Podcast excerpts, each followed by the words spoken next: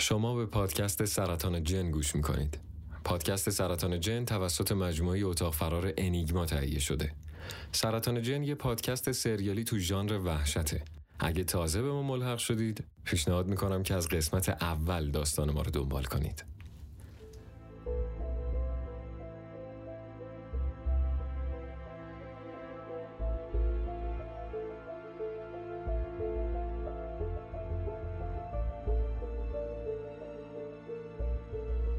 سرطان جن، قسمت چهاردهم. جلیل رسما دست و پاشو گم کرده، یه جوری که انگار جدی جدی بچه‌شو گم کرده. شهروز میگه باید امیدوار باشیم که برمیگردن. قبل از این هر کسی که گم شده تا خودش پیدا نشده نشده که پیداش کنیم. ونداد با خنده میگه همینو میتونی شش مرتبه سری پشت هم بگی؟ جلیل میگه باید چی کار بکنیم؟ ونداد میگه باید بریم پیش گورگلی. جلیل چشمش چهار تا میشه و به ونداد میگه تو گورگلی رو از کجا میشناسی؟ جلیل میگه گورگلی همونیه که وقتی ما نیستیم میاد به اینجا سر میزنه. من که باید بشناسمش. شماها از کجا میشناسینش؟ میپرم توی حرفشو میگم ای بابا بس کنید دیگه این حرفا رو. انگاری یارو کیه؟ یه بچه‌ی فرفر فروش عجیب غریب تو این جاده است که هممون دیدیمش. اونم یکی از چیزای نروی این ماجراست که از اول بوده. دلیل و توضیح هم بر نمیداره. اون به ونداد گفته باید بریم پیش گورگلی. همه ی ماجرا در همین حده. الانم هم که دستمون به جای بند نیست. سنگ مفت گنجیش کم مفت. جلیل اون طرفو با انگشت نشون میده و میگه خونش اونجاست.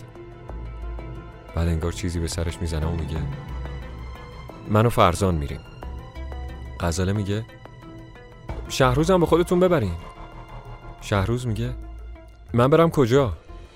ونداد میگه ای بابا برو دیگه چقدر خری تو. شهروز بهشون میگه هر کاری میخواین بکنید همینجا بکنید. توی خونه نرین که برگردیم ببینیم شما هم گم و گور شدین. جلیل میگه راست میگه. نزدیک خونه گورگلی بوی عجیبی میاد. یه بویی شبیه بوی غذای گربه، شبیه بوی تن ماهی، شبیه بوی گوشت مونده. جلیل از پشت در یه کلبه سیمانی که بیشتر به یه دستشویی بین راهی شبیه داد میزنه گورگلی! گورگلی! مردی توی در ظاهر میشه. قد متوسطی داره و بگینگی چاقه. دور کمر شلوار کهنش یه طناب پیچیده و طناب و جلوی شکمش دو سه مرتبه گره زده. مرد کوره. یه دماغ بزرگ داره و مثل بقیه آدمای کور یه لبخند همیشگی رو لبش نیست. برعکس قیافش یه طوریه که انگار هیچ وقت توی زندگیش نخندیده. گورگلی رو به من میگه پس بالاخره اومدی. بالاخره اومدی. من به جلیل نگاه میکنم.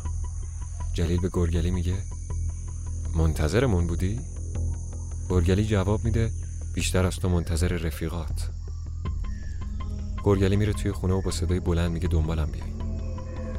تو خونه گورگلی جز یک گاز پیکنیکی و چند تا تابه روحی بدون دسته کف سیاه و یکی دو تا بشقاب و چند تا رخت خواب مچاله شده اون گوشه تقریبا چیزی نیست. دور تا دور خونه یه سکوی سیمانیه. ما سه تا یه سمت سکو میشینیم و گورگلی روبروی ما اون سمت سکو یه جوری راه میره و جای نشستنش رو پیدا میکنه که انگار نه انگار که کوره. اگه همه یه چشماش سفید نبود شک میکردم به ندیدنش. اما توی چشماش چیزی نداره که بتونه ببینه. گورگلی دست میندازه و از کنارش یه تیکه آینه برمی‌داره. توی آینه نگاه میکنه و سر تکون میده. طوری که انگار یه نفر از توی آینه داره باهاش حرف میزنه. یه پچ‌پچ ریزی میشنوم. پچ‌پچ شبیه همون لالاییه که زن برای بچه میخوند. انگار که یکی داره با گورگلی حرف میزنه. رو به جلیل آروم میگم تو هم میشنوی؟ جلیل میگه چی رو؟ گورگلی سرش رو سمت من میگیره و میگه مگه تو میشنوی؟ جوابشو نمیدم. دوباره سرشو میبره توی آینه و سر تکون میده.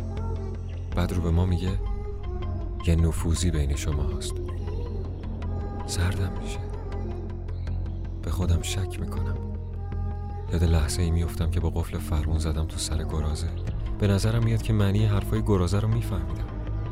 نمیدونم همون لحظه هم فهمیده بودم یا نه، اما حالا مطمئنم که گرازه با ناله ازم میخواسته که راحتش کنم. از خودم میپرسم که چرا فقط من صدای اونی رو که از توی آینه با گورگلی حرف میزنه میشنوم. از خودم میپرسم شاید اون نفوذی منم. گورگلی میگه کسی از شماها گم نمیشه. اینجا زمین و زمون خم میشه. از ما بهترون همیشه هستن، اما توی زمونه دیگه سیر میکنن.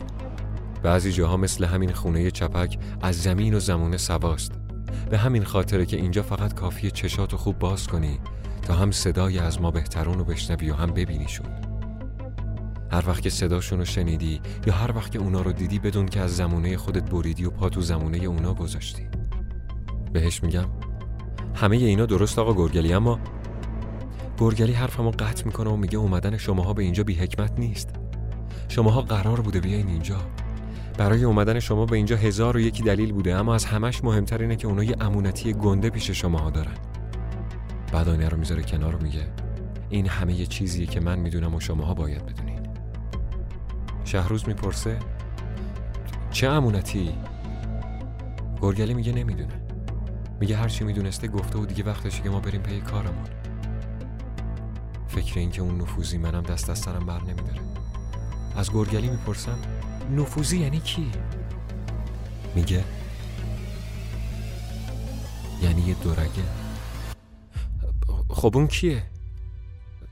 گورگلی سر تکون میده و میگه من چه بدونم، هر کی که هست زورش از موکل من خیلی بیشتره. گورگلی از جاش بلند میشه و با دست به ما اشاره میکنه که ما هم زودتر بلند شیم و تنهاش بذاریم. میگه تا وقتی که دوراگ رضایت نده ما نمیتونیم برگردیم خونه. از خونه گورگلی که میایم بیرون، شهروز رو به من و جلیل میگه این چی میگه؟ من سر تکون میدم، جلیل شونه بالا میندازه. شهروز که جوابشو نگرفته میگه یعنی حالا باید دنبال نفوذی بگردیم؟ دارم به سوال شهروز فکر میکنم که تلفن جلیل زنگ میخوره. یه نگاه به گوشیش میکنه و میگه غزاله است. جواب میده. میگه یه لحظه گوشی؟ گوشی رو میده به من. شهروز و جلیل زل زدن به من که هنوز گوشی رو از دست جلیل نگرفتم. غزاله میگه فرزان فرزان غزالم. ببین الان الهه رو دیدم که لای درختا دست اون پسر بچه‌ها رو گرفته بود و دوتایی داشتن میدویدن. پسره هی میگفت مامان یکم آرومتر.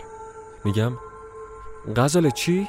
غزاله میگه فعلا که ازش خبری نیست. شهروز میاد جلو و میگه چی میگه؟ به غزاله میگم باشه ما اومدیم. غزاله میگه فقط یه چیزی که نمیدونم چه ربطی به ماجرای ما داره. میپرم توی حرفشو میگم چی؟ ونداد از اون عقب داد میزنه پارسا همون جابره.